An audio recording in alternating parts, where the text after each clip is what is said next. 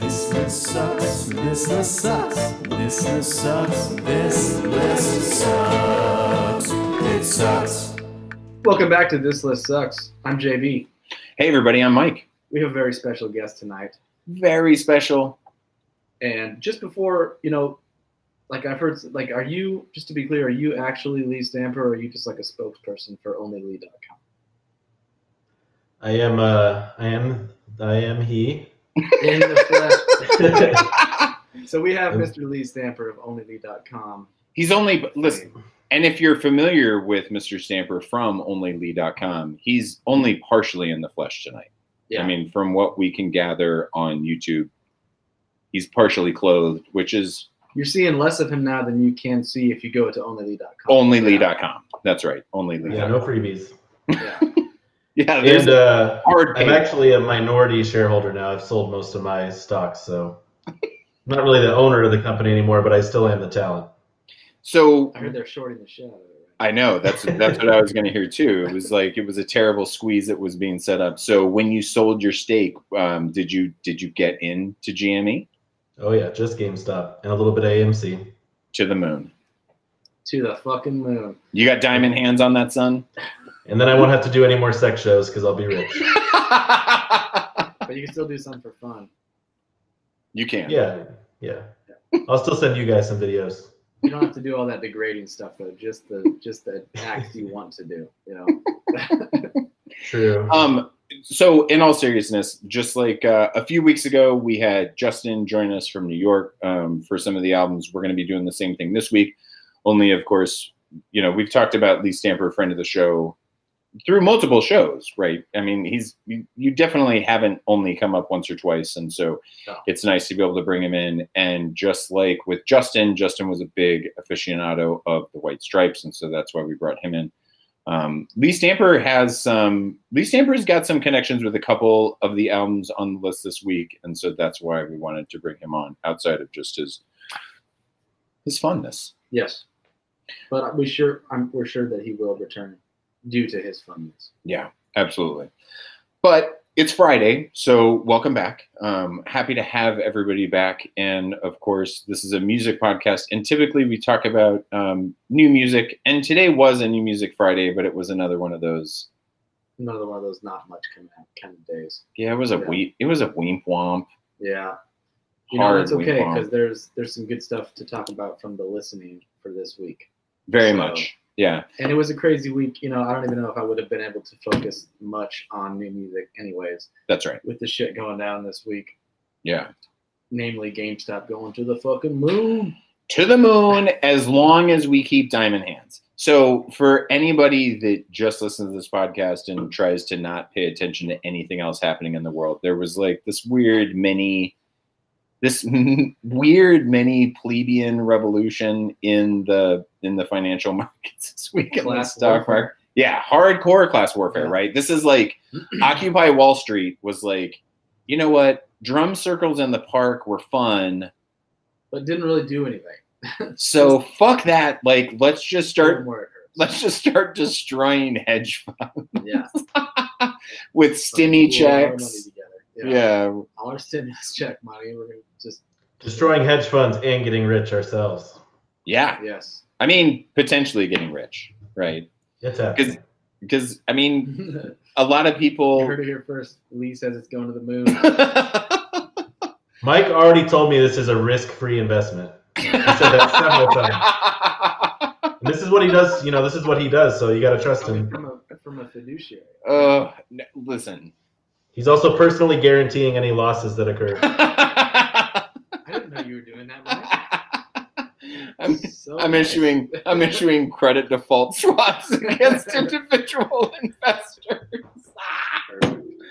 Um it in all seriousness it was a really crazy week and as a i mean we're all well you guys are you guys are roughly the same age Lee and I. yeah Yeah. you, you guys are roughly the same age and i'm not like i'm older than you guys and so as an as a like an as an older part of an older demographic there's always been this notion that at some point in time millennials are going to come into their own in a way where millennials will start making more decisions about what's going to happen in the world of the future.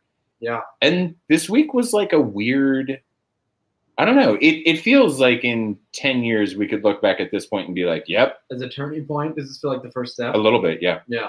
To me it does anyway. It could be a massive wealth transfer. I mean, not It could be. like we talked about, not enough to really make a massive difference for the for the one percent necessarily, but it's somewhat of a difference. Well, and it could make a huge difference for people that, you know, for people that were able to get in on this early, as long as they're able to get out in a way where, you know, Yeah, where you don't get your face ripped off. And it's so fitting for our generation that it would be like a meme stock of a dying company. yeah, Yeah, but I love that too. I mean, I really, I really, really fucking love that too. And that's part of the reason why, that's part of the reason why I love AMC, you know, because AMC is like the one other just kind of really piece of shit stock that's been beat to hell. Um, Yeah. That's, it's a little bit latched on to GameStop in a way. but it probably has more potential. I don't know. Maybe I'm just talking out my ass, but from what I from just the facts, I would think it has more potential to go back up. Because I mean, just after the pandemic's over, people will still go to see movies, but it's not like people are going to start, you know, retail purchasing video that much anymore. You know? I mean, unless there's a huge run on fucking Zelda. Yeah. I mean, well, the new uh, the new systems don't even have disk drives anymore. Yeah. yeah. So what are they going to sell? That's actually Supposedly they made a deal with Microsoft, some kind of distribution thing with Microsoft. But I agree with you. I think AMC seems more more like a real long term investment.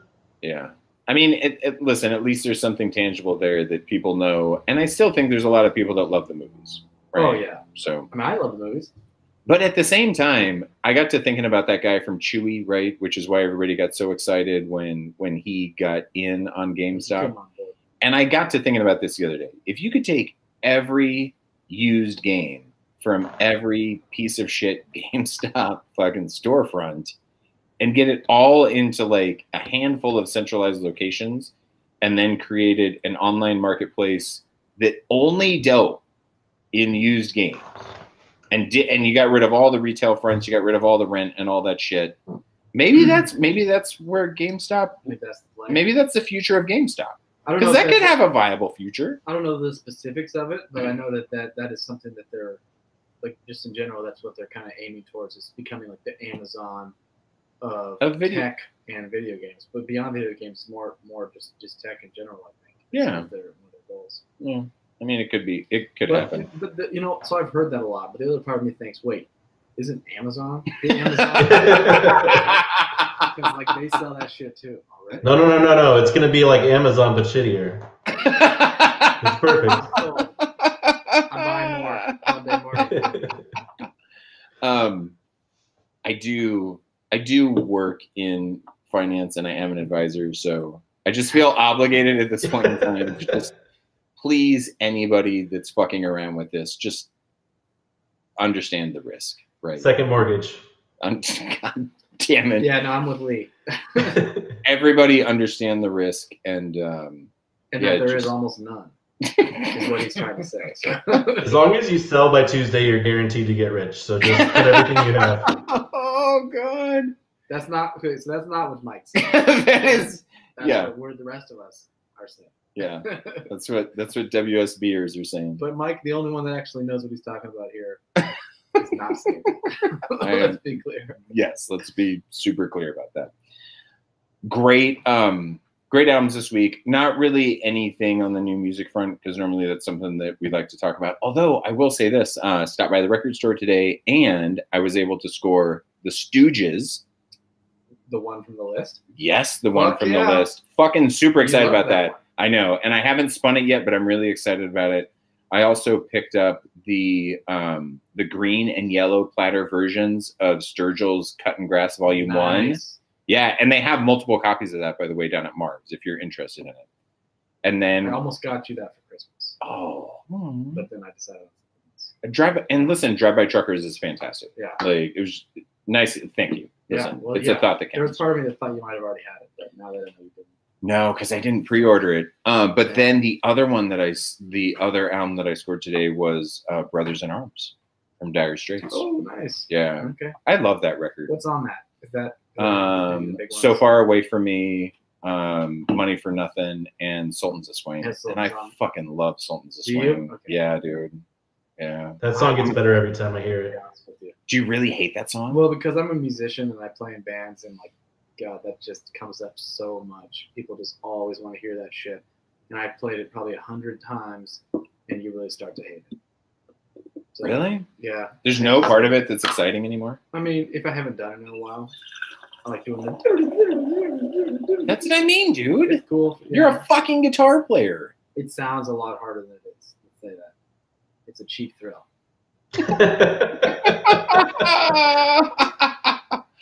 but listen, for idiots that don't know how to play guitar, Yeah. it's really cool. Yeah. So super excited about the vinyl. Yeah. No. I, sorry, I wasn't trying to tell you.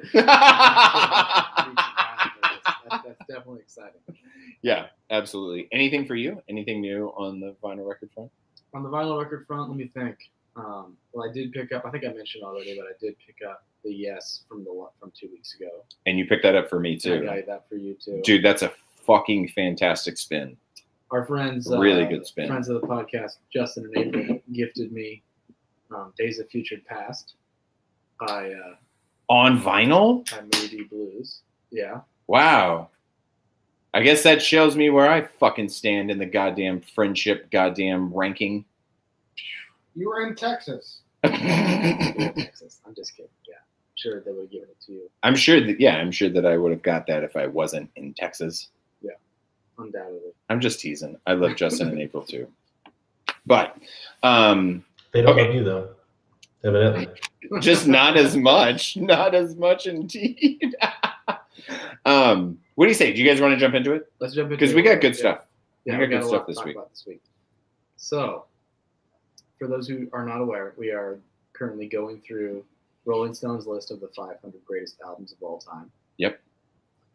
Oh, before we get into this, I did want to notice. I think I did want to note. I think that this is today is our 20th episode.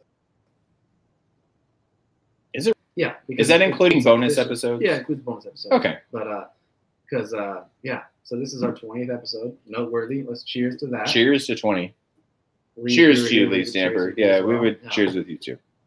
This is a cross country cheers. So that's not like 20, not like we're 100 records in, because that's what 20 would be, but 20 episodes, including bonus episodes, is our 20th podcast we have recorded since we started. So Yeah. thank you all so much for sticking with us through this. We hope you're enjoying it. We sure are.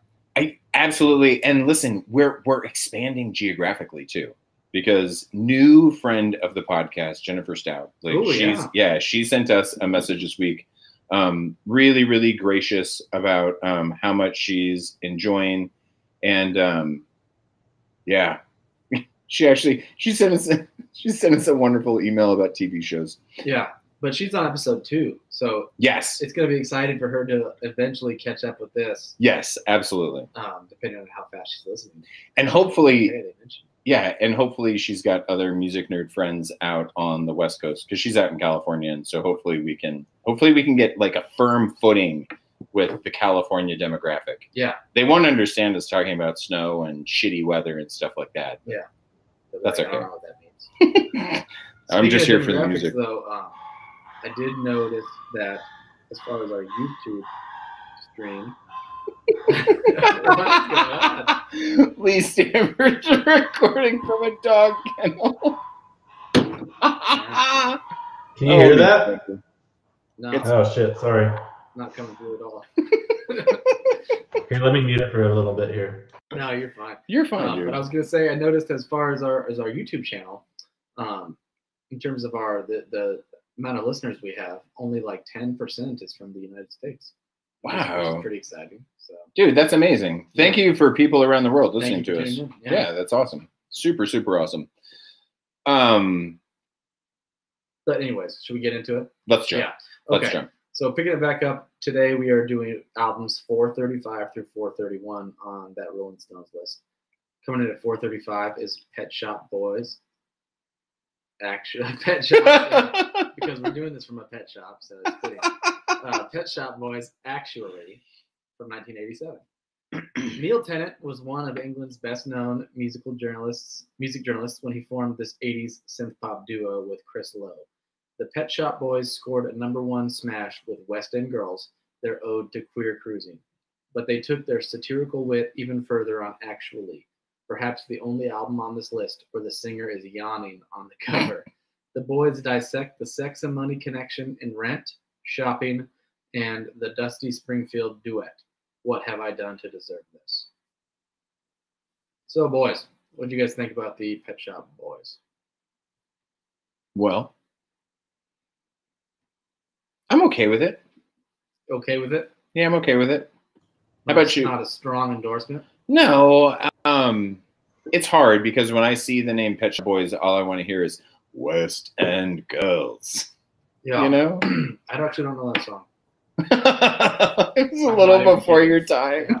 No, that's Lee- Lee, what did you think about Pet Shop Boys? Um, I'm on the same page as you. It was just all right. Um, I liked it quite a bit, but it just felt like there was something missing.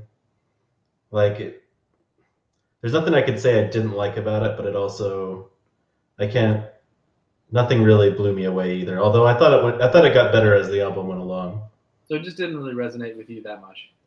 No, Yeah, I get that. Um, I gotta say, I enjoyed it a lot more on my second listen. Yeah. I did too.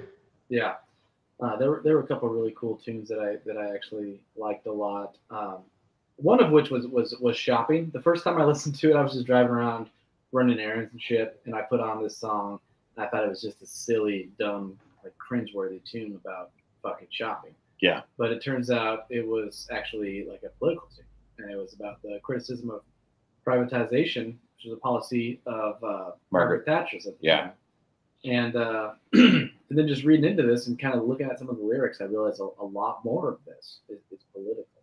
Super all of it. political. And Some of it is just silly or you know frivolous topics. But Yeah, probably half of it is tongue in cheek, but the other half of it is like it's real. Like it's really kind of scathing social commentary about what was going on in England at this point in time, because this Yeah. was basically the end of Margaret Thatcher's, um, or at least pretty close to the end of Margaret Thatcher's tenure as the prime minister. And she was really big. Like there was a huge amount of privatization that um, that England went through during her reign as prime minister. And Yeah. yeah, I'm with you. Like I, the first time I heard it, there's that weird, uh, like Mr. Roboto effect that they have Mhm. going on behind the shopping, right? Yes, and it was like it was so it was so off-putting to me the first time that I heard Yeah. it. I just didn't get it. But, But then I think it was you that told me because I was like I was making fun of it, and Mike was like, "Hey, you should look into that because that's not it's not as simple as it seems." And Yeah. I did, and uh, it definitely is a lot better after that. No, Yeah. I, I thought there were a lot of catchy tunes on this. There were some really cool bass lines. Um, there were like touches of new age in it, like a, almost Mhm. Talking Headsy kind of stuff going Little on. bit. I mean, obviously good, good synth tunes or good synth lines rather. Um, I mean, it is what it is. It's like a it's like a synth pop album. Like The beats on um, the song "I Want to Wake Up" are really good. Yeah, They absolutely. get they get really um, they get really out there towards the end of the song. I like that one a lot. yeah, the, the like the outro to that song, it kind of turned into a jam, right? It's kind of like a like a lighter version of like a Nine Inch Nails outro or something. It's very like it's kind of complex and rep- rep- although it's repetitive, it's pretty complex and it's pretty cool. and actually, that was another thing that I that I, I noticed some Nine Inch Nails comparisons to uh, throughout as well. Um, Interesting. yeah, I didn't get that. or other bands that you that you that you thought were comparable. That's funny because this instantly turned me on to Tears for Fears. Dude, that was that's what I was about to mention. Especially on the last song, King's Cross. I wrote Tears for Fear, Tears for Fears vibes. Yeah. Um, yeah, and then so I noticed like Talking Heads similarities. What other? So the one complaint I have against this is I think this is really good, but for me, what it reminds me of is Wham. And I would rather listen to Wham. yeah, like a like a, like a low cost version of Wham. It's like discount Wham. Yeah, discount Wham. Yeah, Um, I loved I loved the guy's voice. throughout the whole thing. Like his voice is really easy to listen to. It's yeah, it's very palatable. Yeah, and the synth and the 80s synth that you get through this whole thing. It for me it's really nostalgic, right? Like there's an entire generation of music that's like this and most of it it's now you know 20 years ago for me it would have been that is horrid horse shit and you can't listen to it. But now But now Now that- it. well yeah, now there's like just a certain nostalgia that comes along with it that I really like. Did Well- the voice remind you of anyone? Sorry, Lee, you go ahead. I was just gonna say it's also hard to it's hard to put yourself back in the mind frame of when this was contemporary and give them the credit that they have for contributing to that 80s sound because now it sort of seems like a stereotypical 80s sound but they were part of what made that sound popular too Yeah. Yeah, and but that's but that is again like that's where my criticism would be that what I would really like to hear is I would really really like to hear the Pet Shop Boys debut album which does have West End Girls on it because a it was you know this album was released in 1987 and so a lot of this really synth heavy stuff had been around for years at this point in time and so I think that this is a much more polished and refined version of that 80s dance pop that, that came from that era. Um, and the debut album, which there's a part of me that thinks that we're going to get that album later on in the list. That's Just what I was gonna ask. Yeah. It's coming up. I do. Like I think that both of these albums make it onto the list, and I think that their debut winds up a little bit higher. Interesting. Um, I now listen. I don't think that it's north of 300. Like in Yeah. fact, I think that if we're going to encounter it, maybe we encounter it within the next, um, you know, maybe within the next 75 albums or so. But I'll be disappointed if we don't get it. this is a band to me that i think is much better suited for like playing like a mix or a compilation of them like i don't need a whole pet shop boys one album specifically but i would love to listen to a mix of their best stuff from each Like album their greatest hits. Yeah. yeah. yeah Although we are fundamentally against greatest hits here at this list. right Yeah. and i am. agree I but if am. i'm driving around in my car i would listen to that before i would listen to this whole album again And I hear you. Yeah. But the question is, should it be on the list? Yeah. And that's I mean, there's I think that there's I hate I hate anthology. Okay, so my order of hatred. Anthologies. Anthologies is at the top. Fuck you. Yeah. Just Well, fuck Melvin you. Capital is above that. yeah, Like, fu- then- I mean, I mean Melvin Capital. but then it's uh, anthologies. Sorry to interject with that. right after hedge funds and and specifically Melvin Capital, it's going to be anthologies on and on a greatest hits or on a greatest albums list. Yeah. Fuck anthologies. produced by phil spector Yeah. Well, fuck everything by Phil Spector. Hey, man, we completely We dropped the ball mentioned on that that shit, too. Thank you, Lee. Listen, for everybody that wasn't paying attention to the world, we have a solid reason to fucking let's throw up another Are we cheers. cheersing to the death of a man? No, we're cheersing to the death of a fucking monster, Our fucking predator. of a monster. Yeah. did he just die Yes. Like last i last didn't even Like know that i last thought he's week. been dead Yeah, Oh, no, wow. no, no. He just died. It was about a week and a half ago, and we really should have brought this up on last week's show, but we just we meant to. We actually received numerous emails about it numerous emails. to the yeah, so pointed it out saying, "Hey, you should mention this on next week's podcast." Yeah. and we still didn't. no, we fucked up. Fuck. But that's okay. So Phil Spector, fuck off.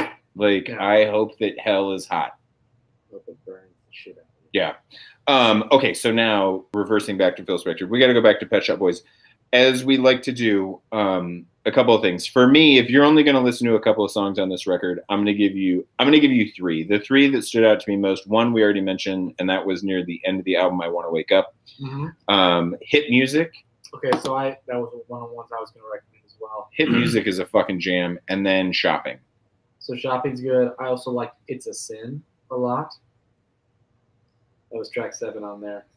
Um, Hmm. It's a sin. You remember that one? It's a dancer, dude. Dude, That's a big time dance banger. Yeah. good melodies, good track, in my opinion. I would listen to that one as well. Yep. Um, but I did want to say one thing. Oh. The voice to me, and this is I should have mentioned this earlier, but really, really strongly reminds me of the lead singer from like the Death Cab, Death Cab for Cutie, or the Postal Service. Oh, Ben Gibbons. Yeah. Okay. Did you hear that at all? Listen back and tell me if you think that. We'll talk about it at some point. Probably not on the podcast, but Do you think Death Cab for Cutie has any albums on this list? no. No. Yeah, I don't think so either. Oh, I think they do. You think they do? Ooh. Which one? Plans. I don't know. I don't know which one, but I think they do. Okay. All right. Okay. People people that love Death Cab really love Death Cab, and they had a lot of people that were voting on this list that I think would have been influenced by that band. That's fair. Yeah, that's a good point. That's fair. Anything stand out? Anything stand out to you? Uh, my two favorite were King's Cross and I Want to Wake Up, which are the two of the last three songs. I really like the back half of this album a lot more than the front half. Yeah, King's Cross was great. Yeah. Um, and it was I- a bit. Uh, King's Cross was a bit too moody for me. Was it? Yeah. Yeah. So I. I'm a sucker for that though, the Smiths and all that type of Tears for Fears, the melodramatic 80s stuff. I love that Yeah. stuff. I Yeah. gotcha. I actually did end up adding this to digital, but I'm not super interested in vinyl. I did not. I did not add it to digital because I'm I'm kind of siding with Lee on this one. Like if I'm gonna, because I would absolutely add Tears for Fears, but I would rather have a best of their early years I get that perspective. rather than this record. And I'm definitely not. I mean, I wouldn't hunt for this record on vinyl, the debut with West End Girls. You get that. Fuck yeah, I would. Um. Which which makes me think that we're gonna get it. So yeah, I wrote vinyl. No. List. I wrote sure. so I don't feel super strongly about it, but I don't feel strongly about taking it off. I think it's better than a lot of the stuff that we've encountered elsewhere on the list. Yeah. So I'm kind of there too. I'm okay with it. I would buy it on cassette. I don't have vinyl, so You do the eight track of it. yeah. I guess I'm okay with it. Yeah. I mean, I'm not against keeping it on the list, but at the same time, if we don't ever get the the um the Pet Shop Boys debut album, then I'm gonna say fuck this album and give me the debut instead of this one, right? So it just kind of depends. Depends on the future. Yeah, it depends on how it plays out. So Yeah. All right. Well, moving right along. If nobody has anything else to add, now we're going to move on to number 434, which is the 1994 album from Pavement entitled "Crooked Rain, Crooked Rain."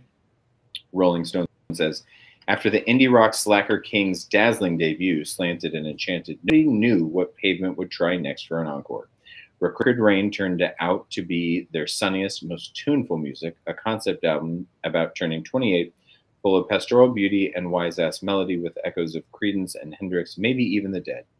Stephen Malkmus' breathy vocals and bittersweet guitar ripples in Gold Soundz, Silence Kit, and Range Life capture the moment of feeling stranded halfway to adulthood, so drunk in the August sun. Fuck, I did not read any of that before Me I neither. listened to this That's why I started laughing in the middle. Echoes of the, echoes of the dead, huh? What do- you guys think about that statement? Um, Lee?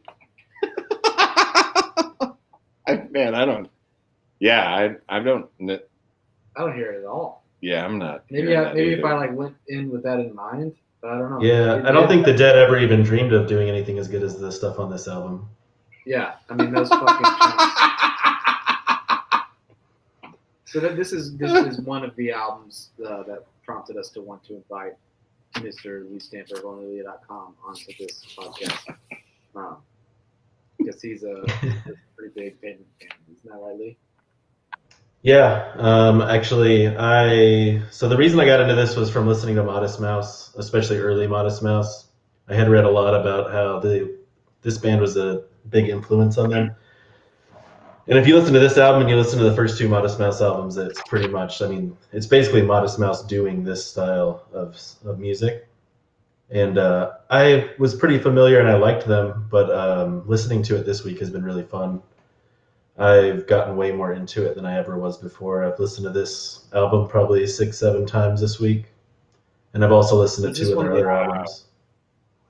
I've listened to their one of the two two other albums that are just as good to me. I think they have three albums that are all equally good. So I've been really deep into Pavement this week. Was this one of the albums you were into before this week? Um, so actually, Slanted and Enchanted was the one that is usually shows up on the list of like the best albums of the '90s. It's usually the one that gets mentioned if Pavement gets mentioned. Interesting. Um, I think I actually like this one better a little bit. Um, and then they have another one called Wowie Zowie, which is a little more out there, but also equally good. so do you think Slanted and Enchanted is going to be on this list later down? I do. Yeah. If this one is on, I can't imagine that Slanted and Enchanted isn't. And I honestly think that Wowie Zowie deserves to be, but I can't imagine they're going to put three Pavement albums in the top 500. Yeah. So that's it's kind of rough, but I think I think all three should be on there. Honestly, Really? That's Yeah. because that was the question I was going to ask. Is if there were three Pavement albums, if you felt like it, if you felt like it made sense to have all three Pavement albums on there, given the breadth of the snubs that, like, the breadth of the snubs Yeah. that we're working through off Reddit. so if I was making the list, I would put all three albums on. But I'm also not saying that I believe they deserve it in terms of. I'm talking about Your list. They're three of my favorite top 500 albums, most likely. But I'm not going to say that they were more impactful or deserve to be on the list more than some of the stuff that got snubbed. I'm I gonna, s- yeah, and I'm gonna say this, like a, a few things. One, I didn't realize that Pavement was from Stockton, which kind of endears them to me. Like, really, like, like you know, this album was released in 1994. I was a junior in high school in Turlock, like an hour and a half away from Stockton, and to, yeah, and to think that, and to think that these guys were were doing this, you know, and they weren't prolific tours because from everything that I started digging into whenever I was reading, like some various band members were a not really into the whole rock star thing. Some of them were developing um, drinking habits that weren't necessarily like great for great for being a rock and roll star, you know. And so um, I, I don't know, like they definitely didn't get their due when they were making all this music. But at the same time, you know, in these years when I was there, I wouldn't have encountered any of this music anyway, because this is really like this is like roots indie music, if there is such a thing. Roots indie. I like that. Yeah. Right? That's actually a good way to put it because one thing that I noticed was that it's like alt rock, kind of like almost punkish on like the vocal side, Yeah. but with like twangy guitar. You know, like the guitar is, is, is heavily like twangy, like almost country elements to the guitar. So I There's some Yeah. like surf rock stuff in it too. Some of the songs. definitely Yes. surf rock. Yeah. Yeah, absolutely. Um, So I actually, love- go ahead, Lee. the uh, this was a weird thing. I don't even know how to really describe this, but listening to that, listening to this album with headphones on, with my eyes closed, just kind of zoning out on this music. Following the guitar, I kind of like. I actually got Basil kind of almost like hated a. So sorry, our producer is upset at the fact that he's gonna have to drink Basil Hayden. He's not happy with the offering at the bar over there. No. Bullshit. Listening, following the guitar track on some of these songs, I literally got the feeling of like motion sickness or seasickness. Like the, On which is there any track in particular that you felt that way, Lee? trying to remember. Let me see. But it was just so weird, and I think it's meant to be sort of unsettling and sort of off kilter, but I love it. Um, Was it Fillmore Jive? no, it was earlier than that. Um, I loved Fillmore Jive, by the way, and it got like so messy and so weird. With like guitar with the crazy, noise. chaotic build to it. Yeah. Yeah. But God, man, I like that. I solo on that. yeah, I got really sold on that. Like, and and like I said, it was just it was so bizarrely chaotic. Well, that's but weird that you say that because part of me was like identifying that as what what would be described as lo-fi a little bit, and Mike notoriously hates that Fucking- lo-fi shit. oh, I fucking hate low And recording. this is by far the best album for uh, for Mike because Slanted and Enchanted has some songs on that album that are so grating to the ear that I think Mike would scream. And Wowie Zowie is similar too. It gets real lo-fi at certain points, and I know Mike struggles with that. Yeah, I liked it a lot overall. I'm like, I, I'm intrigued to check out more Pavement because this was like my first foray into these guys. Me too. They just have this unrefined quality that I find really like endearing, and not unrefined in a bad way. It's just like it's a little bit rough around the edges, but intentionally. Yeah. And it's don't know if the that makes sense. no, it does because it's the intention that I dig. Yeah, It feels honest for sure. yeah. No, it feels genuine. Absolutely. Yeah, and and honest might be the best word for it because because when I listen to somebody like the Growlers or somebody that is a much more contemporary artist that is intentionally making shitty sounding recordings, I think that they're just dumb for making a shitty sounding recording. But this was 1994. Again, I think a lot of this stuff, and this was their this was their second album, so their first album these may have been only eight track recorders or four track recorders that they were tracking all this stuff on. And so yeah. you know the lo-fi nature of the production isn't because they were like hey let's make something that sounds like shit. Let's intentionally lo-fi. Yeah There's- no. There's a natural quality circumstantially. it's fucking stockton in 1994 all right, Right. like there's not like, that's not that's not an epicenter of of musical recording technology But they can also kind of catch you off guard. You get into this rhythm of sort of similar sounding vibe, and then out of nowhere you get something like five minus four equals unity, which was like god almost like that. a jazz instrumental in, interlude. Yeah, I love that track. The reason they called five minus four is because it's in that's the time signature. It's in, Oh, I didn't it's know in that. five, Really? four. Um, but actually, what it was is, and, and it kind of changes. It goes between five a five four section and just a regular four four section. But Okay. the five four section was really interesting because it was three measures of five four, and then one measure of six four. So it was like one two three four five, one two three four five, one two three four five, one two three four five six one, and then it repeated that sequence. wow Um, so that's why they called that five minus four equals unity. Because of that. There's also some surprising moments with like s- uh, a few songs. The one that's uh, that I can think of off the top of my head is "Heaven Is a Truck." There's kind of a beautiful piano line that comes out of nowhere, and I would catch the piano here and there throughout the album. And there's some really good stuff in there that doesn't. It seems like it drops out of nowhere, given that the rest just sounds like almost like a less polished kind of a Weezer sound, you know. Yeah. I like I the notes that I made on that one was it felt like a cooler track to me, right? Like just like literally just a cooler track, not meaning like it's cooler than something else, meaning like they just come off some they they just came off some punch. God damn it. Like a oh, I'm cool. so sorry. I gotta take a really I gotta take I gotta just make an editorial comment. When we started this God damn it. When we started this record when the when we started this recording on YouTube, we're trying to be cognizant of time. Yeah. And so JB JB's job was, No way. was No way. We just talked about this.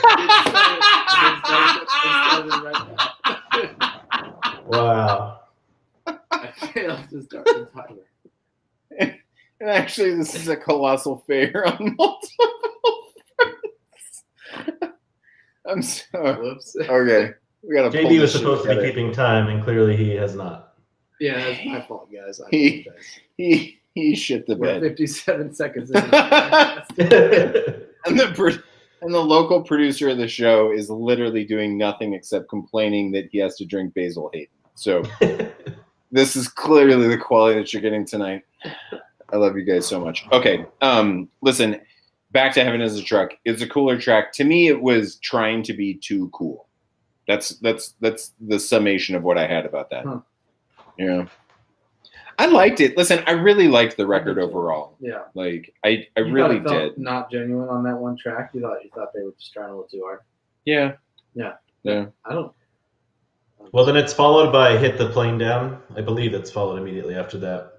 Is that- Yes. was that Um, like the like the talk box or something. It was like really distorted vocals. I wasn't sure if it was the talk box or if it was just like overdriven vocal mic, but um, yeah, his his Well- really overdriven. On I love the bass line on that song, but I was playing that with my friend Nick, and he hated it so much, Mm. and it just repeats throughout the entire song.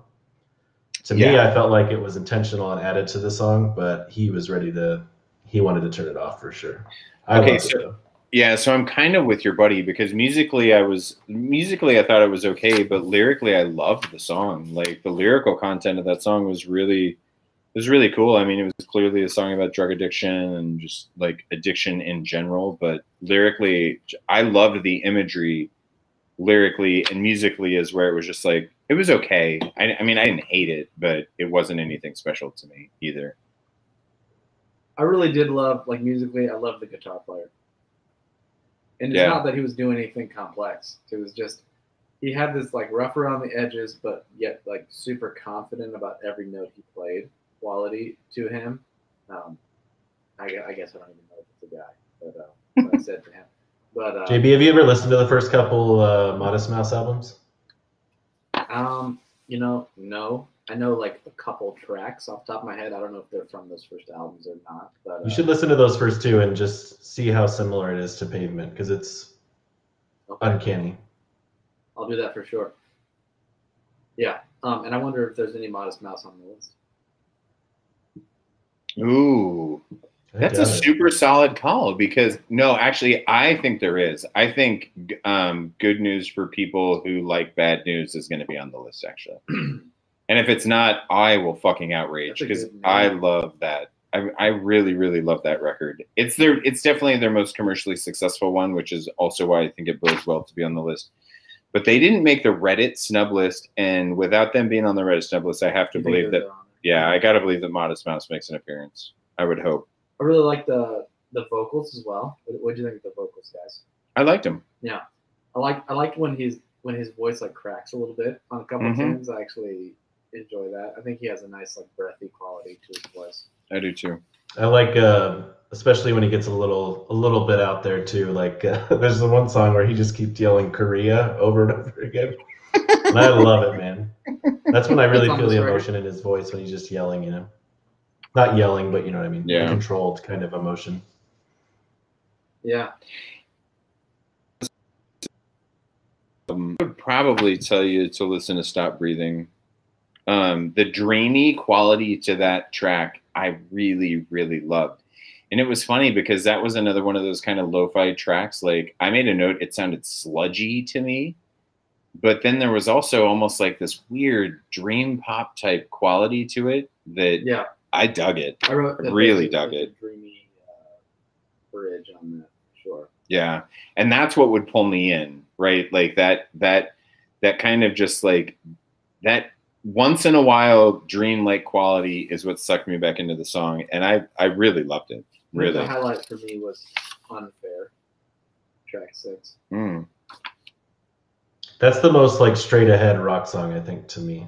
Yeah. Yeah, it was like a '90s like alternative rock kind of sound. Yeah. My favorite was definitely Range Life. I've had Range Life stuck in my head for three days now. I'm right there with you, Lee, because that was another one that I put multiple stars on, and and I, you know, I called out "Stop Breathing" as my one track, but um, honestly, Fillmore Jive and Range Life would be right there with me. Was Range Life the one with the jab at STP? Yeah. Yes, That was kind of fun. And the Smashing Pumpkins. and Smashing Pumpkin, yeah. yeah, which that made for really good reading, like Yeah, really good reading. lyrics were yeah. Which I, I- read that he regretted that later on and said that he would not have put those lyrics in there if, as a more mature If he- lyricist. Yeah, and if he knew how much it, it would it, it it ended up pissing off the other artists because he Did didn't really. Yeah, and he didn't intend to piss anybody off. Apparently, Stone Temple Pilots got way more pissed about it. That's Um, weird. That's their fucking problem. If, if somebody if you wrote that, I would be like, I would be laughing.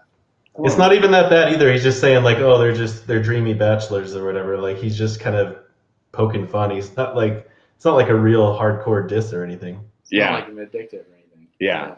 Exactly. I think they should. They took it. I think we should write more songs talking shit about STP. At least Scott Weiland. Um, Well, rest, dead rest in peace, Scott Yeah. Weiland. Um, I did add this to digital. I would probably, I would probably maybe pick this up on vinyl, but I'm super enthralled and and I'm and I want to check out more. I haven't yet because, um, well, I just fuck, I haven't had time, but but Yeah. I want to check out more because I did dig it. I It's enjoyed gonna it. be about the same for me. I I did add to digital. Mm. I'm not gonna hunt the vinyl. If I came across it and it wasn't like a high price, I'd snag it for sure. But- yeah, And, and as far as like the list, I can see it being on there. I feel like there's there were a lot of bands influenced by these guys. One band that, and I don't know, maybe I'm like way wrong on this, but that I kind of hear um, in some of this stuff is Jet.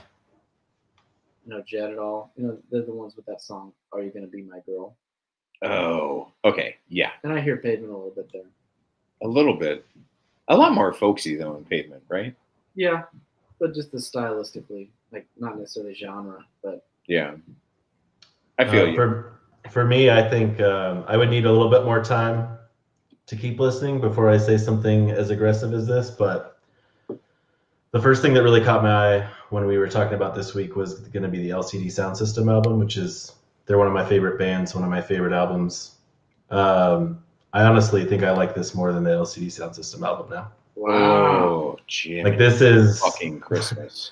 this is quickly becoming one of my favorite albums. But I obviously I need a few weeks to cool down, listen to it a few times before I get a little too crazy. Sometimes it's easy to get caught in the in the heat of the moment, you know. But I love this Yeah. album. That's fair. Listen, I'm glad you like it. I'm glad you like it. Um, I'm gonna. I'll keep it on the list. I think it's. I think it's in about the right spot, and uh, Yeah, yeah. I'm good. Should check it out. I'm there too. It's a good one. Now let's fucking get into Moving some. on. Yeah, Getting into it. let's get into the jam. Okay, so coming in at number 433 is LCD Soundsystems Sound of Silver from 2007. James Murphy had proven his kung fu as the most badass electro punk producer in clubland, but not even fierce fans dreamed he'd make a masterpiece like Sound of Silver. Every track sounded like a different band's greatest hit, from the political punk goof North American Scum to the synth pop breakup lament Someone Great. The song for the ages was All My Friends, huge, sweeping, ferociously emotional, with disco keyboards and rock guitars pulsing as Murphy looked back on the youth of killer parties and silent moments. I fucking love this album Yeah, with an unbelievable ferocity. I love this album. and same for Lee. And this was one Oh, yeah.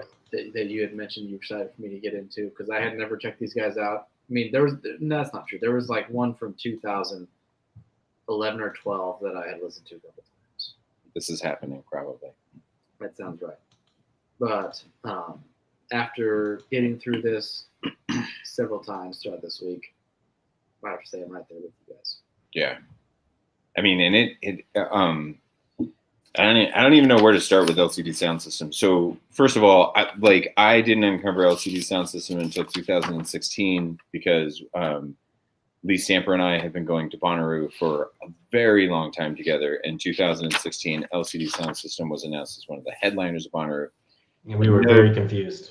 Yeah, super confused because we were like, we don't know who the hell these guys are and how in the hmm. world could they be headliners? Well, that's how you guys got introduced. Yeah, Holy shit. yeah. JB, this might surprise you, but I have a long history of being very pessimistic about every lineup drop and thinking it's the worst lineup that ever came out. Really? And when I saw a band that I didn't even recognize as a headliner, I was throwing fire bombs. Yeah, You're salty. Yeah. he almost did. He he was threatening to not go because it just wasn't worth it. Just was not worth it to go to the festival if there was going to be a piece of shit band like this. And, And, then it's so, still to this day a top five show I think I've seen. It's so fun. unbelievable, unbelievable. But um, but what's tough to pick up with LCD Soundsystem, in my mind, when you just listen to the recordings, and I think it's easy to get it lost in these recordings, and I think you can hear it. But you know, either last week or the week before, you know, you introduced me to this idea of the DJ method, right? Mm-hmm. And this is just thick. This is DJ method, Yep. right? All the way through. Yeah. Yeah. Especially the gradual addition thing. And okay, I, so that's what comes up even just from the very first fucking track. yeah, Um, he does this thing where he just lays something down, um, and then he adds another one, and then, and then another little layer, and then And pretty soon it all one. comes together. You're like, okay, I get it now. That thing I was confused about at the beginning now makes sense where it fits in. You yeah. know? Um, and specifically, I wrote this down on one of these songs. I gotta, I gotta figure it out here. Um, maybe it's Get Octave. It might be the very first track. The other one was a little, kind of thing in it. You really know? you gotta give me more than There's only one track that has that. I promise. Um, I um, think it was the first one. But anyways, it reminded me of um, Herbie Hancock, Watermelon Man. You guys know that tune? I do, Yeah. know that tune, but I'm trying to think about it. In Yeah. the way that that like kind of starts with the little like, and then the No, big you're- kind of comes in. Okay, so you're thinking about all my friends. No, that's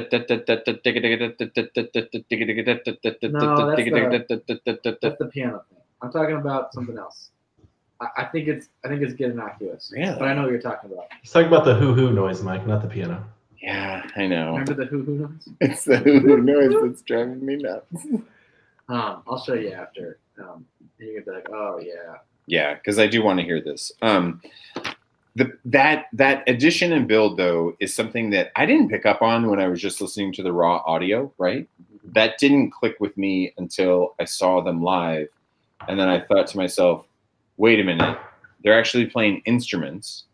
This isn't just a DJ with a laptop With a MacBook. Yeah. yeah like making these noises this is like real instrumentation and the way that the instrumentation gets layered on top of itself is so masterful and his voice james murphy's voice gets me every fucking time Yeah. Every no, he a time. great voice. you know and i also love uh, nancy whang who is the voice of you can normalize don't it make you feel alive and i love it love it love it Yeah. What? I wrote that. I even wrote that down. What track is that? That's on Get Innocuous. That's, the very on- That's first first track. track. Yeah. Yes. Yep. That's the one with like the crazy like atonal dissonant string outro thing, where all of a sudden it goes to like all these strings. Yeah. Yes. No, I Absolutely. mean, Oh, I just realized I know that noise. The, The The noise he's talking about is in that song, I'm pretty sure. I, I told you. It Yeah. I think is I it can- Get Innocuous? I can hear the noise now in my mind. Yeah. It's in there. Uh, Listen, everybody, if you if you're out there and if you're listening to this and you haven't ever listened to LCD Soundsystem, please give it a shot. I mean, it's fun and it's genuine. At times, it's unbelievably heartfelt. Like for me, um, and it's funny because Rolling Stone do a fucking any modicum of research before you say that someone great is a synth pop breakup lament. Because oh God, that's what it said. yeah, thank you. This is not a fucking breakup song. Like this isn't somebody that um this isn't this isn't about a person that's not in your life because your relationship ended. This is about a person that's not in your life because the person's fucking dead. All right. Um It's even worse great. because he literally he literally says that his wife he like mentions his wife in the song. I know. It's clearly about someone external to that relationship. Yeah, I mean, it's really just, it's so, I mean, that's a fucking, that's a terrible blatant, that's a, just a terrible oversight. But um, listen, this album, this album, it's, it's really, really special. You know, I think that you have a wonderful mix of songs that some songs are just unbelievably celebratory. Um, All of My Friends is that song for me. Like, that's a Oh, song that. So that's the one that sounds like. And I had a student that brought this up tonight, and I was uh, Shane Parker, who's a who's an avid listener, and he- he'll be listening to this. So, um, but all my friends sound the beginning of it sounds like Baba O'Riley. yeah, a little bit. Yeah, there's like this sound going on in the background that is unmistakably Baba O'Riley. And even the The lyrics are so good, and it's just about like aging and then sort of aging out of the rest of society. And I think probably the older you get, the more that resonates with you, similar to like Pink Floyd's song "Time." Yeah. I don't know if you caught the lyrics much, but if you look into those lyrics, it's pretty. They're very witty, and they're also very like they're very real about what it feels like to get older. And that's like that's the nature of this whole record right and it, it really lyrically too you got to dig into what he's doing because lyrically he's so smart and he's so sharp with his wit you know and you don't get like there's not a lot of artists that you listen to and you're like oh yeah that's pretty witty um but that's all over this record, and it's all over the rest of LCD Soundsystem too. So what's what's that song on the first album, Mike, that he did live when we saw him? And we were literally laughing hysterically at a song we had never heard before because it sounded like he was just ad libbing, but it was.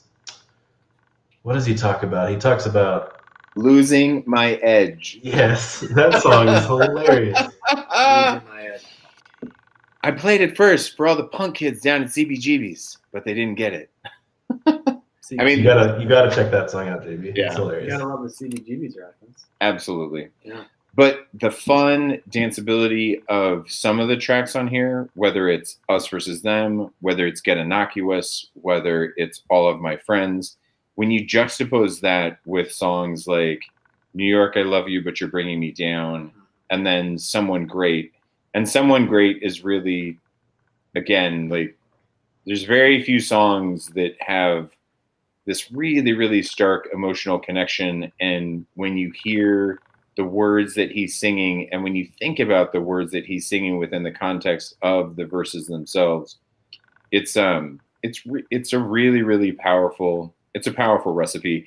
And and i can't i would be remiss without saying that this song this song holds a special place for me because there was a guy that lee and I went to multiple Bonnaroos with, and um, and he struggled like he struggled with drug addiction. He actually didn't get to go to this Bonnaroo with us because he was like actively trying to um, get himself clean from opioids, and um, he ended up dying. He ended up dying shortly after we saw this at Bonnaroo, and so just because of the impact that that Bonnaroo set had on me, because of like just the lyrical content of someone great. Um, every time I hear that song, I, I think about my friend Charlie. And rest in peace, Charlie. Like he's a really good guy. Gone way too fucking soon. And then there's I'm sorry. no, go ahead, Lee. There's also like um, songs like North Amer- North American Scum. That's pretty much just like a straight ahead rock rock song Mm-hmm. with like electronic electronic instrumentation. Yeah. But there's just a huge variety on this album. I think more so than any of the other albums. Yeah.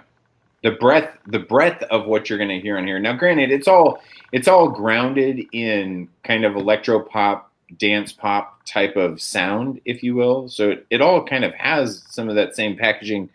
But like you were saying, North American Scum sounds like a straight ahead rocker. Um, Shout out to uh, Step Brothers. on that. Did you guys know that? That song's from Step Brothers. That's in the scene where they originally meet each other. Is it really? Is it really? on the front lawn, yeah. And then they're, he's like, "You have to call me Dragon." You have to call me Mike. Well, now I have to watch Step Brothers Yeah. exactly. again. Exactly. We're gonna have to revisit it. Yep. So because I was listening to it and I was like, "Where the fuck do I know this from?" And it took me a couple times and I was like, "Oh, Step Brothers." New York, I Love You also has very funny lyrics too. It does.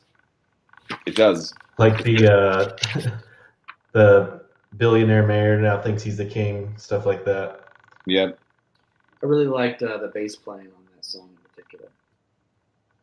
I love his um, percussion throughout Yeah, all of the their albums. drummer. They have Yeah. great live drums that add so much more than if it was just a drum machine in the background. Yes. background.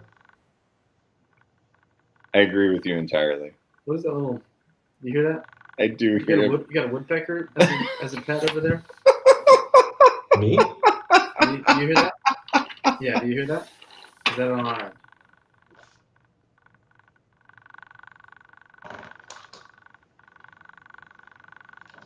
No, I think that no, that's Lee. I got nothing over here. That's Lee. It's OnlyLee.com. Mute yourself for a second, Lee. No, don't, no, stop, stop. Let's not do that. it's okay. It's okay, Lee.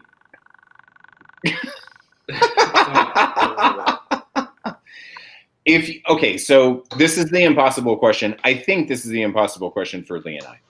If you were only going to tell, like, if somebody said, "Listen, I can't, I, I don't have an hour to give to this album because this album is pretty much a solid hour, even though there's only nine tracks. So a lot of these songs are, a lot of these songs are like six or seven minutes long. I would tell you take the hour and listen to the whole thing, um, but that's because I'm a huge fan. If you only had one song to pick out for somebody that had no experience with this album, what would it be?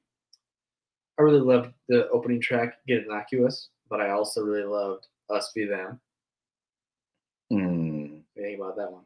I love Us versus Them. Yeah. I mean, I really do. If somebody was only going to listen to one song, though, in in my mind, the one song would probably be "All My Friends." Yeah. I, I get that as well. It's a It'd banger. be someone great for me for sure. Oh man, Well, I love just- that you said that, Just Lee. the fact that we all had fucking different answers tells you that you should probably just spin the whole thing. Yeah, because listen to your point. Get innocuous and us versus them. Yeah, I mean, I put I put three stars next to Get innocuous. I put one next to us versus them. I put three next to all my friends. I put three next to someone great. I have stars next to every single song on this album, with the lone exception of "Watch the Tapes." Because "Watch the Tapes" it feels a little bit like a throwaway to me. But outside of that, Well, one and Sound of Silver too. No, see, I love Sound of Silver. Sound of silver. Talk to me. Mm-hmm. Makes me wanna feel like a teenager until you remember the feelings of a real life emotional teenager. Then you think again. Yeah. I think it's cool. It's basically that for like five minutes. That's all it is. Yeah. But but you do get like these weird ambient synth noises and stuff like that in the background that start to play in Maybe and we out. just sing that together for five minutes and then they can skip that when they listen to it. No, I, I, I um, yeah, there was actually kind of a cool bass line on that one too, and then there was the DJ formula because they like absolutely they Absolutely. built it up, they broke it down, and then re-edition Yeah. of the drums. But Mike, is this your favorite LCD Soundsystem album? Yes, this is. Because Yeah. this is happening is mine. and listen i love this is happening i love the debut i there is not anything that they that james murphy and the crew haven't there's nothing that i don't love the most recent album that they released back in excuse me 2018 american dream is my least favorite that i can tell you but even on that album there's stuff that i really really enjoy and stuff that i really love so so I assume you already own the vinyl. yeah yeah in fact i li- yeah i listened to the vinyl a couple of times this week i Nice. like it's part of my digital catalog already and I yeah. did add to digital, and I would buy the vinyl. yeah And you think the list belongs on the list? You think? yeah i think it's too low for me Really? yeah i'd move it up i'd like to Based see on the what uh, justification? just um just the quality trying to dis- No, no, no, you're fi- curious. listen the solid the quality of the songwriting both musically and lyrically and again i'm not like i'm not a huge lyrics guy but this is one of those albums that like i just i connect with this album on on a ton of different levels Yeah. and and for saying, me like for us, because we're both not really lyrics guys. yeah When lyrics do stand out, that's that kind of says something. yeah it Yeah. says yeah it absolutely says something and this is again even on a song like get innocuous where there's not really a whole lot of lyrical content there's e- the earworms that are in there are just man Yeah, they're really really deep you know like really really deep earworms so i yeah i love it i'd probably rather it be somewhere between three and 400 Three and four. is where it would like to be for me I'm cool with, with with it being on the list. Absolutely. I don't uh, have a strong preference to move it up, but I'm not against it either. yeah But I think that uh, if I was to listen to some more LCD Soundsystem, because like I said, I'm, I've listened to the other one a couple times. The the one that I think maybe I don't know if it's the next one after this. The, this is happening. this is happening yeah the next one after this? yeah with dance yourself clean on it Yeah, I think that's the one I listened to. Yeah. Um, I listened to that maybe a couple times, but I don't I don't remember it super well. Um, so I, I think if I got more into this band, I could get more on that train. You could. Yeah. You could. Lee, where do you like this album on the list? Do you like it here? Would you move it up? I would move it up and I would have it behind This Is Happening. Really. I'm a little bit concerned that This Is Happening is not going to be on this list though. Yeah, I don't um I would actually be a little bit surprised if it was on the list. Only because I think that especially between Someone Great, All My Friends, well just between those two songs, I think that those two songs would be more critical darlings than anything on Dan- on this is happening outside of Dance Yourself Clean, which Dance Yeah. Yourself Clean, which is the first track on This Is Happening. Fuck, dude, that song is that song just rips. I mean, it's just it's a fucking banger, like top to bottom. It's really really good. And with some of the stuff that I've seen on this list that you guys have gone over already, Juvenile and some of that other shit. As much as I even like the Juvenile album, Namely, if that if that this is happening, if this is happening isn't on there, that sucks. Yeah, yeah, exactly. Welcome to our world, Lee. This is what we do weekly. Maybe we'll throw it on a snub. Exactly. Bonus episode. Hey, before we move on um, to an unbelievable album next, which I know that we're all going to love, To a far A superior album to what we're currently discussing. what I don't want to do is I don't want to go any farther without talking about um, friend of the show Rex Todd. I was just about to bring that. I so know, glad you, yeah, and we fuck this up every week. we do. We either completely forget about him until halfway through the show this week, or we start off with it and then fucking forget halfway through. Um, Sorry, Rex. We love you. Um, We do because Rex has literally been going album for album with us. Like, and I don't know how many other people are doing that. I like, I hope. I mean, I don't know that I hope that everybody's been fucking going through this whole list with us. If you have been, amazing. I But have heard from several people that are doing that. wow, Which is kind of exciting. that is exciting. Power. Listen, power to the people, right? Like the GameStop revolution continues on the list of 500. but Rex is also sending us emails every week where he's giving us his feedback. So um, he had not listened to LCD Soundsystem since he saw them in 2006 at Lollapalooza. Still loves them, loves the instrumentals, loves the instrumentals. He calls it foot tapping music, and it's great to have on just to listen to as background as you're going throughout your day. Um, he also likes to listen to this and rock out with his cock out. He said genitalia, but I know that he's a boy. Um, so um, that's what he said about LCD Soundsystem going backwards. Um, he thought that the vocals of Pavement reminded him of Ween. Interesting. I don't know that I get that, but at the Maybe same some of time, the songwriting, you know. yeah, potentially Is there any chance he's don't thinking of Weezer? no. Or he for sure knows who Ween is? Because I don't see that at all. Yeah, no, absolutely. I absolutely. almost feel Weezer less than Ween, though. Personally. You think you think they sound more like Weezer? Yeah, Yeah. He goes, he goes even further. He says this mofo has got all caps to be the lead singer of Ween. If not, it's his vocal doppelganger. That's pretty clear about. he's convinced. Yeah. no, he's convinced, and I absolutely know that Rex knows who Ween is. He's not. he's- Do you think he thinks he sounds like Ween? Yeah, clearly. And listen, um, the Diener has like all. Wait, did I fuck that up? It's It's Gene. Gene. Yeah, the Yeah. Gener, the Gener has all kinds of different voices that he uses Yeah. throughout Ween recordings, and so I'm not going to say that this is. I'm not going to say that Rex is full of shit because I don't think that he is. Um, but ultimately, he loved it. He thought it was a wonderful album. Side note about uh, Dean Ween. Mhm. If you are so inclined, this is a real thing. You can hire Dean Ween to take you on a fishing excursion. Oh That's yeah, it's a real thing. My uncle in did that Maryland. For his. I think it was in Florida. Is where is where my is where my uncle did it at the time. I'm almost positive. But No way. It's in Maryland. Maryland, because he lives right off the Chesapeake. But there's no chance he like would do it down there. I don't know. For some reason, I thought it was in Florida. Could be totally wrong.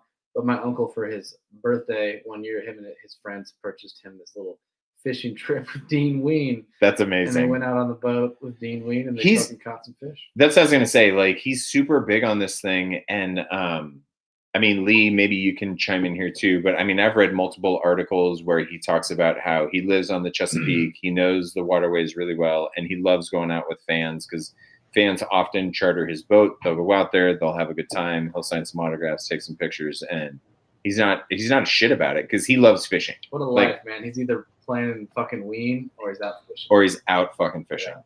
It's definitely in the Northeast, although I can't swear that he doesn't ever take trips anywhere else. So he could be, Yeah. could be right. I'm pretty sure that it's I'm pretty sure that he lives in Maryland and he does it around the Chesapeake Bay. Interesting. Yeah. That's what I think. Are we seeing the uh, the interplay between Lee Stamper and Jimmy Smitherson in the comments here? Did you notice that? I didn't know. I know Yeah. because I There's like some. Oh, look at that. Jimmy Jimmy commented. That's nice. Jimmy commented back. Uh, Lee says Lee Stamper. Uh, only says uh, John Mayer sucks, and Jimmy Jimmy's tuning in. He says finally Lee gets on. Tuscaloosa Jimmy. I'm Hi, glad. Jimmy. I'm glad that his Hey, his internet must be working again in Tuscaloosa. Yeah, I was gonna I was gonna have him call in, but he's a little busy with the protest. So Oh, What- what's wait, what best? protests? he's protesting aliens. oh, I thought you were gonna say he bought GameStop. No, no, no. But like Oh, extraterrestrials, he just doesn't like them. He's against them. Yeah. Okay. So That he's makes That's pretty big. Right? Yeah. Um, Seth, Seth, Jesus Christ. Rex also was kind of into Pet Shop Boys. He called it a pretty good album. Not his jam, but he also said it's not you, it's me, which I which I really really love. Um, you know, it's all right. It's all right for him. So Rex, thank you. Thank you for I handing this also- I want to apologize to Rex for how incredulous I was about the Ween thing. I'm gonna have to. I've listened to a lot of Ween, obviously, but I'm gonna have to go back and listen to some Ween songs, see if I can pick up that comparison. Because it doesn't sound Yeah, like kinda but I'll try it out. Yeah, I don't, I don't, I don't uh, immediately make that connection when I when I think, but uh, yeah, who knows? Maybe when I I'll never forgive JB for saying that uh, that song on Opiate sounds like a Dave Matthews Band song. No, it does. I promise. I know, and I hate you for that. I hate you for saying that because now I can't unhear it. Oh, so you think I was right? You listened back? to Yes, it? I do, and I'm not happy Because about I it. because I haven't got any feedback from from from Mike or from. I was just crazy, so I'm glad to know I'm not the only person that that hears that shit. ah, Jesus. 432. 432. released in 2004. Usher's album's Confessions is up next. Rolling Stone says Usher was already a star in 2004, a sly singer and slick dancer whose R&B hits found a home with pop fans. But Confessions, which is one of the last 10 million plus sellers ever made, turned him into an unstoppable juggernaut. Usher worked with a murderer's row of R&B and hip hop talent, from Jimmy Jam and Terry Lewis to Jermaine Dupri to Just Blaze. The album moves easily from club records like Lil Jon and Ludacris assisted smash Yeah Yeah to Forgive Me for Cheating Ballads to Love You Forever duets. 432. This isn't this isn't a throwaway. This isn't a 493. This isn't fuck. Where was Lady This is in a notable position. Yeah, where, like Lady Should Gaga absolutely was like thrown away though. 461, 462, 4, 468, something like that is where Yeah. Lady Gaga fell. What do you guys think? What do you guys think about Usher? Actually, wait, back up. If you take Yeah Yeah off this album, Well, see, here's what I was gonna say. is it on the list? No, it's definitely not. I mean, it still has Caught Up, which was kind of a big one as well. Caught Up. do, do, do, do, Hmm. Um, but it's probably not on the list without Yeah, I agree. And that's what I was going to say is this record is like a super cringy, cheesy spoken intro. Yeah. And then Yeah, and then it's downhill from there. For me. Yeah. Um, and there's For for yeah, I wrote on there. I wrote a note that if Ludacris would be on every song on this album, it could save the album. Yeah. I- Beyond that, I mean, just talking about yeah, the synth line on that. I mean, the, the key line, whatever it is. Mm-hmm. It, dude, like think about that. That's three fucking notes. Three notes. But there's no other. And it's the entire thing. But how Yeah. iconic is that? I mean, but it, okay, so if that song is not featured in The Hangover, do you know that song? Because I don't fucking Fuck know yeah. that song. Well, maybe it's Oh, because yeah, maybe See, my but Mike, you're the wrong age. yeah. But yeah, I mean, dude, this is like an icon. And not This is what was playing at like school dances when JB and I were kids. Like this. Yeah, this was like the biggest Okay. song at all the school dances. Okay. Um, and, and That's fascinating. Listener Shane Parker and I were actually talking about that exact same thing earlier tonight too. Um, yeah, this is this is icon status. That that song. This is like one of the most famous like R and B synth lines ever written. Guarantee it. Like Yeah. I'm not even kidding. And uh, it's three notes. That's all it is. Like like it's impressive. Like you did that with three notes. Yeah. And I will say though that Because listening that's to not- the full. Sorry. No, go ahead. listening to the full song because obviously everyone knows those notes, but I've never sat down and listened to the full song really. It's only like four minutes long, and I feel like it's two minutes too long. Like Yeah, I got it- sick of it by the time we were halfway through it. That's the Because feature, it is though. the same thing over and over again. That's the feature, right? Because that song, that song was probably a two-minute song, and then they were like, "Man, this thing's really hot." Luda. That's right. Let's get Luda on here because Luda can drop some flow and and it'll just smash. And, And, let's that, get Little John just to say yeah. well, and I think all he does. I think he produced this though. Oh, did he? Because now I'm a lot more impressed. I didn't realize that. Did you really? I'm pretty sure that Lil Jon produced this. Little John is capable of producing something. Yes. I thought- I think they should have. that was it. But like, we're like, well, this guy just says yeah, but bring him in. Yeah, fuck it. They should have kept Ludacris and Little John and taken Usher off that song. Then I would have loved it. 'Cause what does Um, he add to it, really? Yaz, Yaz, and production apparently. I listen. I do like that song. I will eternally have that song linked to The Hangover in my head because Interesting. yeah, because I wasn't doing the school dance thing or anything like Must just that. Be a generational. Yeah. Yeah, but literally, when I think of The Hangover, I fucking think about that song Which part is that unequivocally. even on in the Hangover? Yeah, I don't make that connection. I want to say like when they I know first it's in wake there, up. but I'm trying to remember. I want to say it's when they first wake up in the Oh, hotel room. It's like once the party starts raging and they start forgetting things Yes. that first night, and then it carries over. to And then it carries up. over Yeah. when they wake up. You're totally right about that. so it's like the party montage of them getting fucked up and then they wake up. And so yeah, like that's But I think for me and Lee, that was it was already such a big iconic song that Before that that. didn't even mean anything. The Sure. that it was in there. yeah, know? and that makes sense. and it's also been in lots of other movies. You Yes. thing. But Those three notes. I get that though. It's three fucking notes. It's it's it's kind of impressive.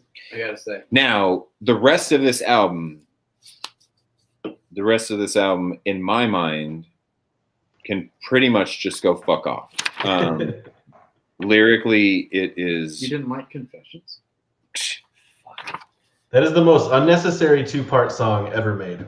That did not need two parts. Because I was hoping They're not even related. What would what would part three have been? Would part three have been, um, honey, I'm really sorry. I've actually been hiding this girl and my illegitimate child, which you don't know about, in this other safe house. The safe house that I wasn't just hiding my girlfriend in from Confessions Dude, Part just Two. just getting further deeper. Like Confessions Part Four, he's like, this is kind of like a satanic blood drinking ritual. Then, you know, like, this is gonna be hot. That would be far too interesting. Just fucking tell my, my girl about this fucking blood drinking satanic shit.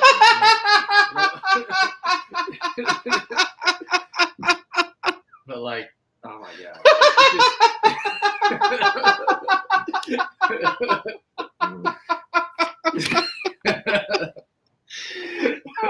I mean, yes, That's- that's what I'm. That's what I'm worried. but it just like it just gets worse and worse. It's like it's very like it's like watching an episode of Jerry Springer. Is how this album is. Oh, and it's just the odd specificity with which he like talks about his life. He's like, "Oops, I knocked her up. Now I gotta tell." it's just it's so fucking ridiculous.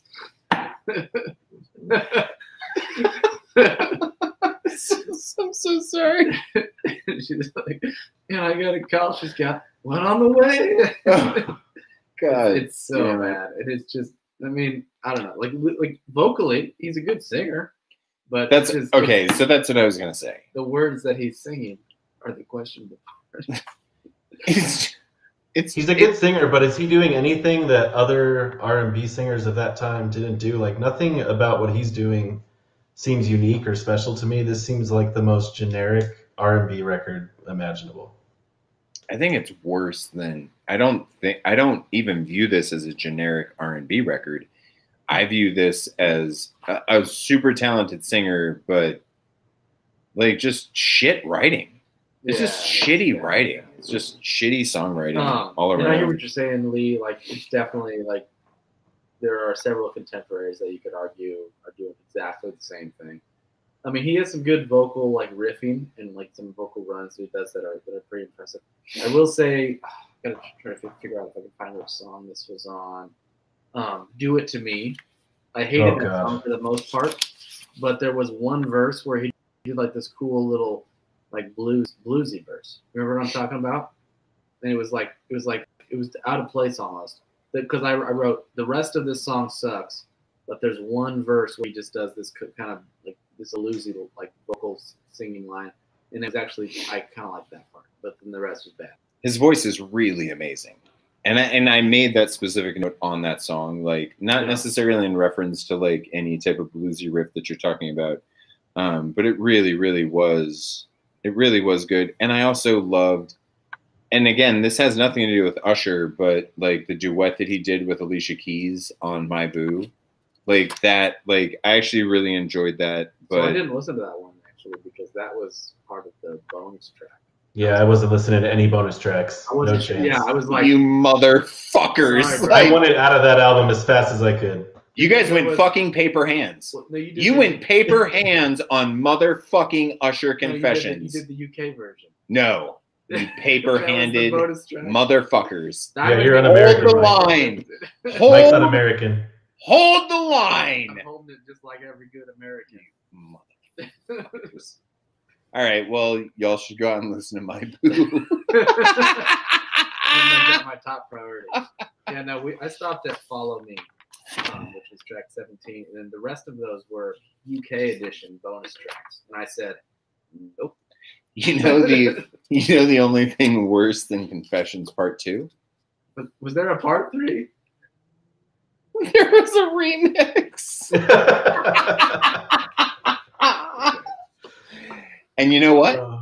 it didn't add to the song. It didn't add at all. Um i i'm not keeping this on the list. I didn't add it to digital. I regret all of the time that i spent listening to this album and may god have mercy on my soul. What about you? I wrote that this is like if Pharrell sucked. it's Pharrell. but Also, I just wanted to bring up real quick the song "Can You Handle It." I don't know if you guys are paying attention to that song. I only picked up maybe half the lyrics, but I wrote, "I'm pretty sure he's hurting this girl, and I don't like it." so I wrote, is he talking about his love or his dick both on that one? It sounded pretty gross, man. It sounded pretty, yeah, pretty suspect. yeah It's The him asking if she can handle fake it, her saying she can handle it, and then him talking about tearing things. I don't know. Not into it. yeah it's not good There was the one line that kind of like just stuck out in a bad way. Um, that's what it's made for. He said, "Parlay in the bush again." Didn't think about what I was putting in.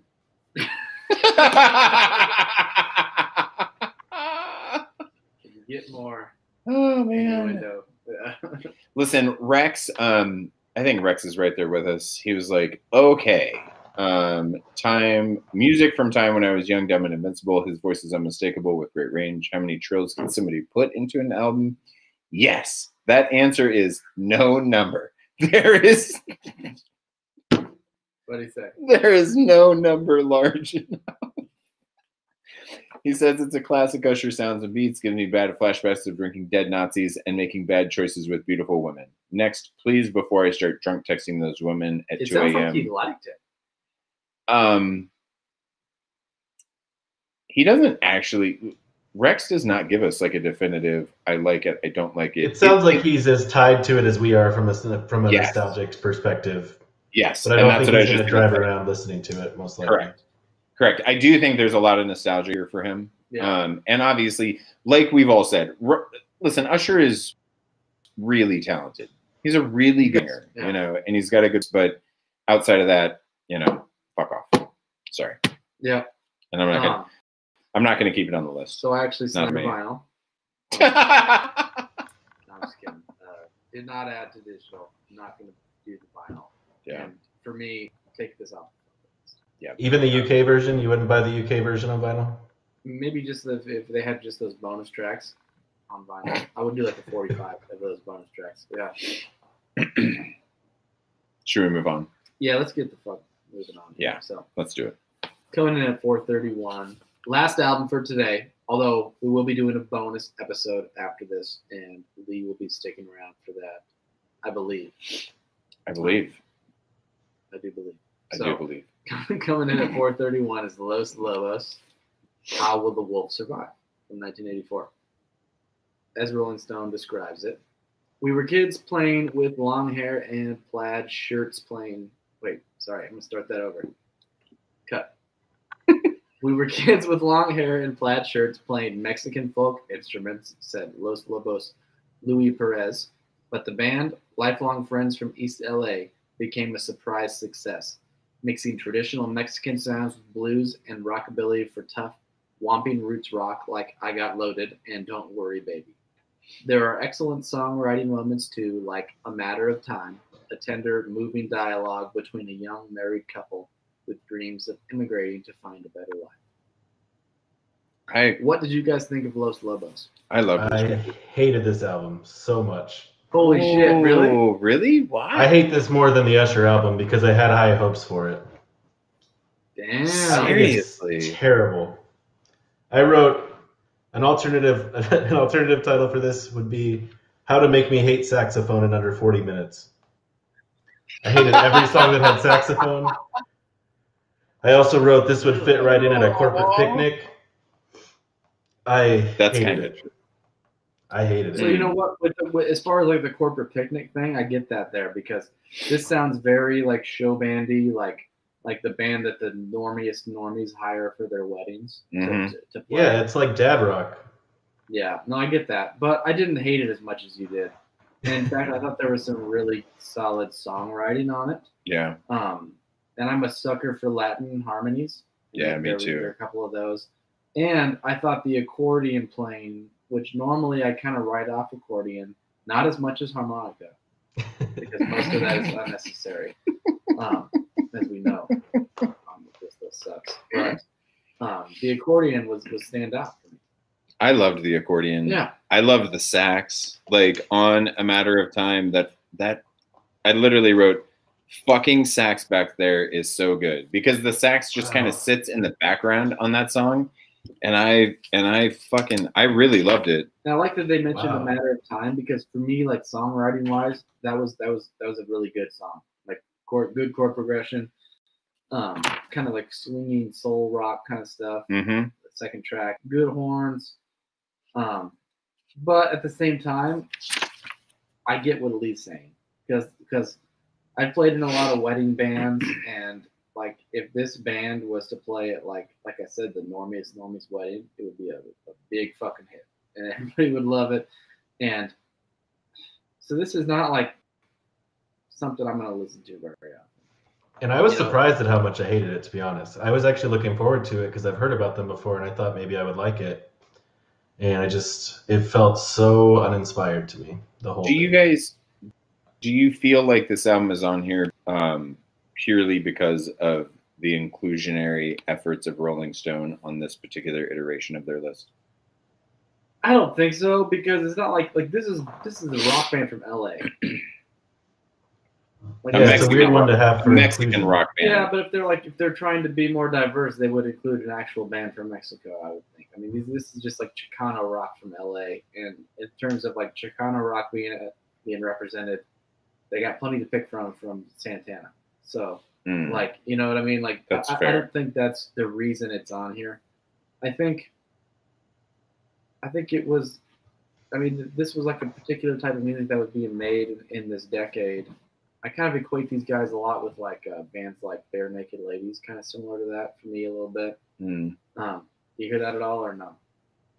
I mean, a little bit, but there's just, just like you can't get away from the Latin inside of Los Lobos, Definitely, yeah. right? Definitely And and because even though they'll go from like kind of bluesy songs to rocker songs to very like Tex-Mex, uh, you know, Tejano type, they um, it's still it, it's all really really good to me, you know, and I I love it. Like Yeah. I loved the breakdown, which I think that was the fourth track.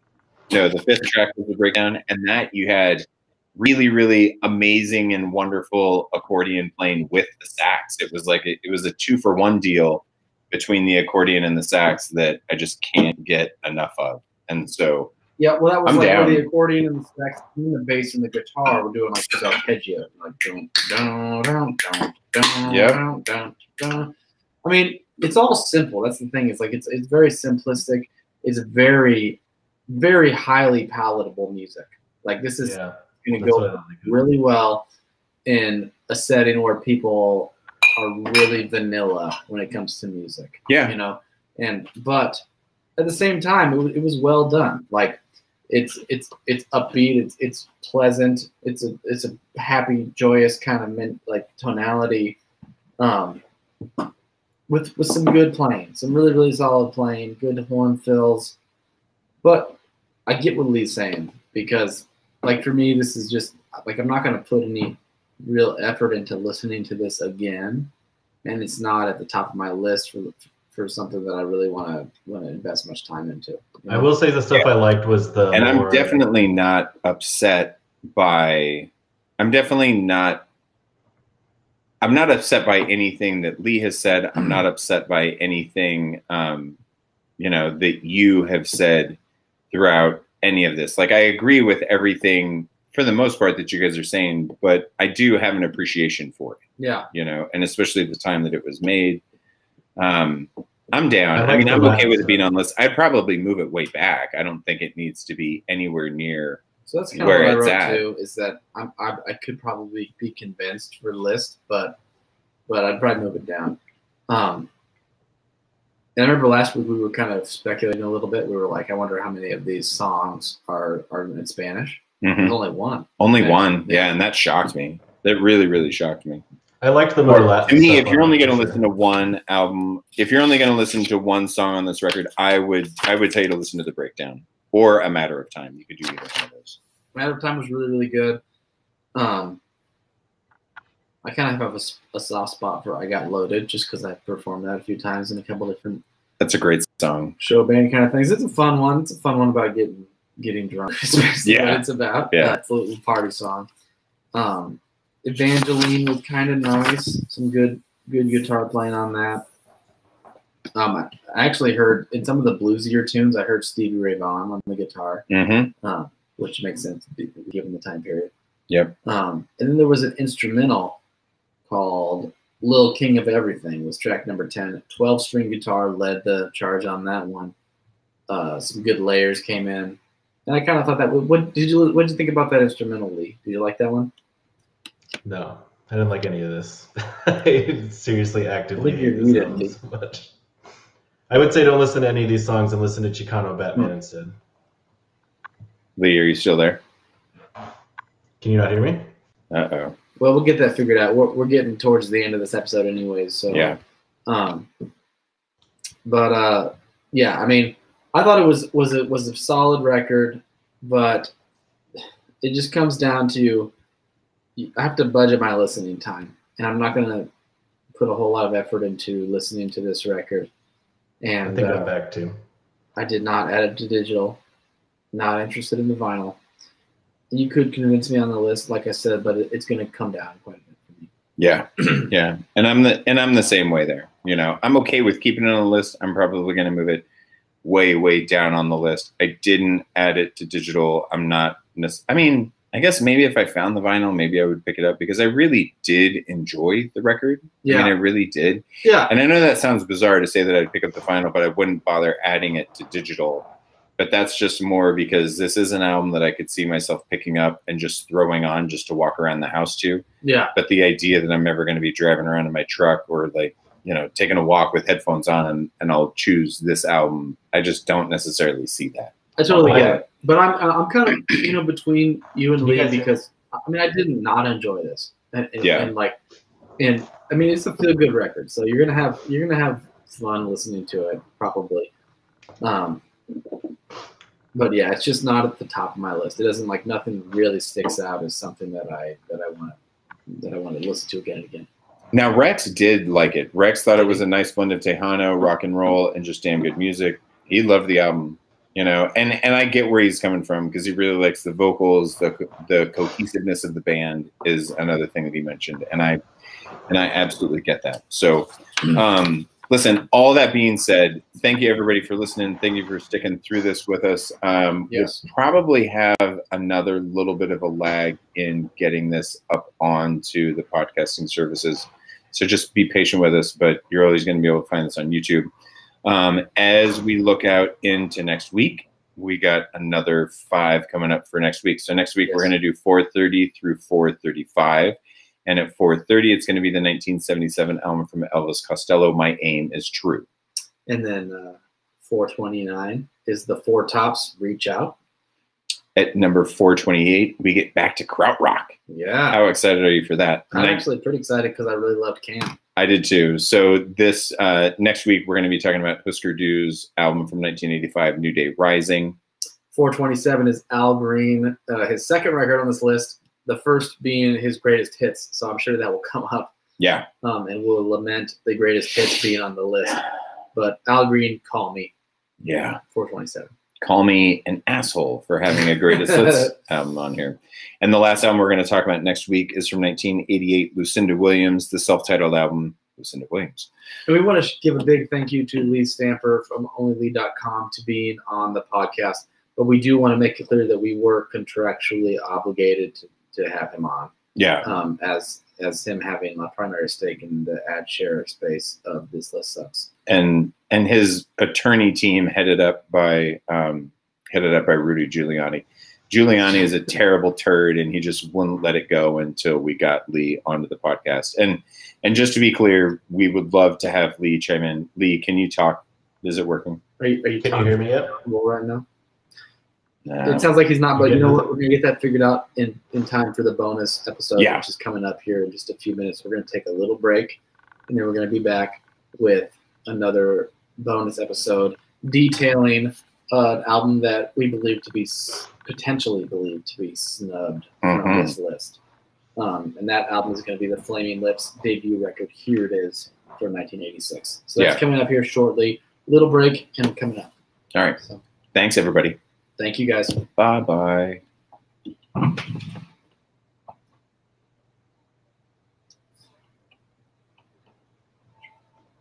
You're not getting anything here?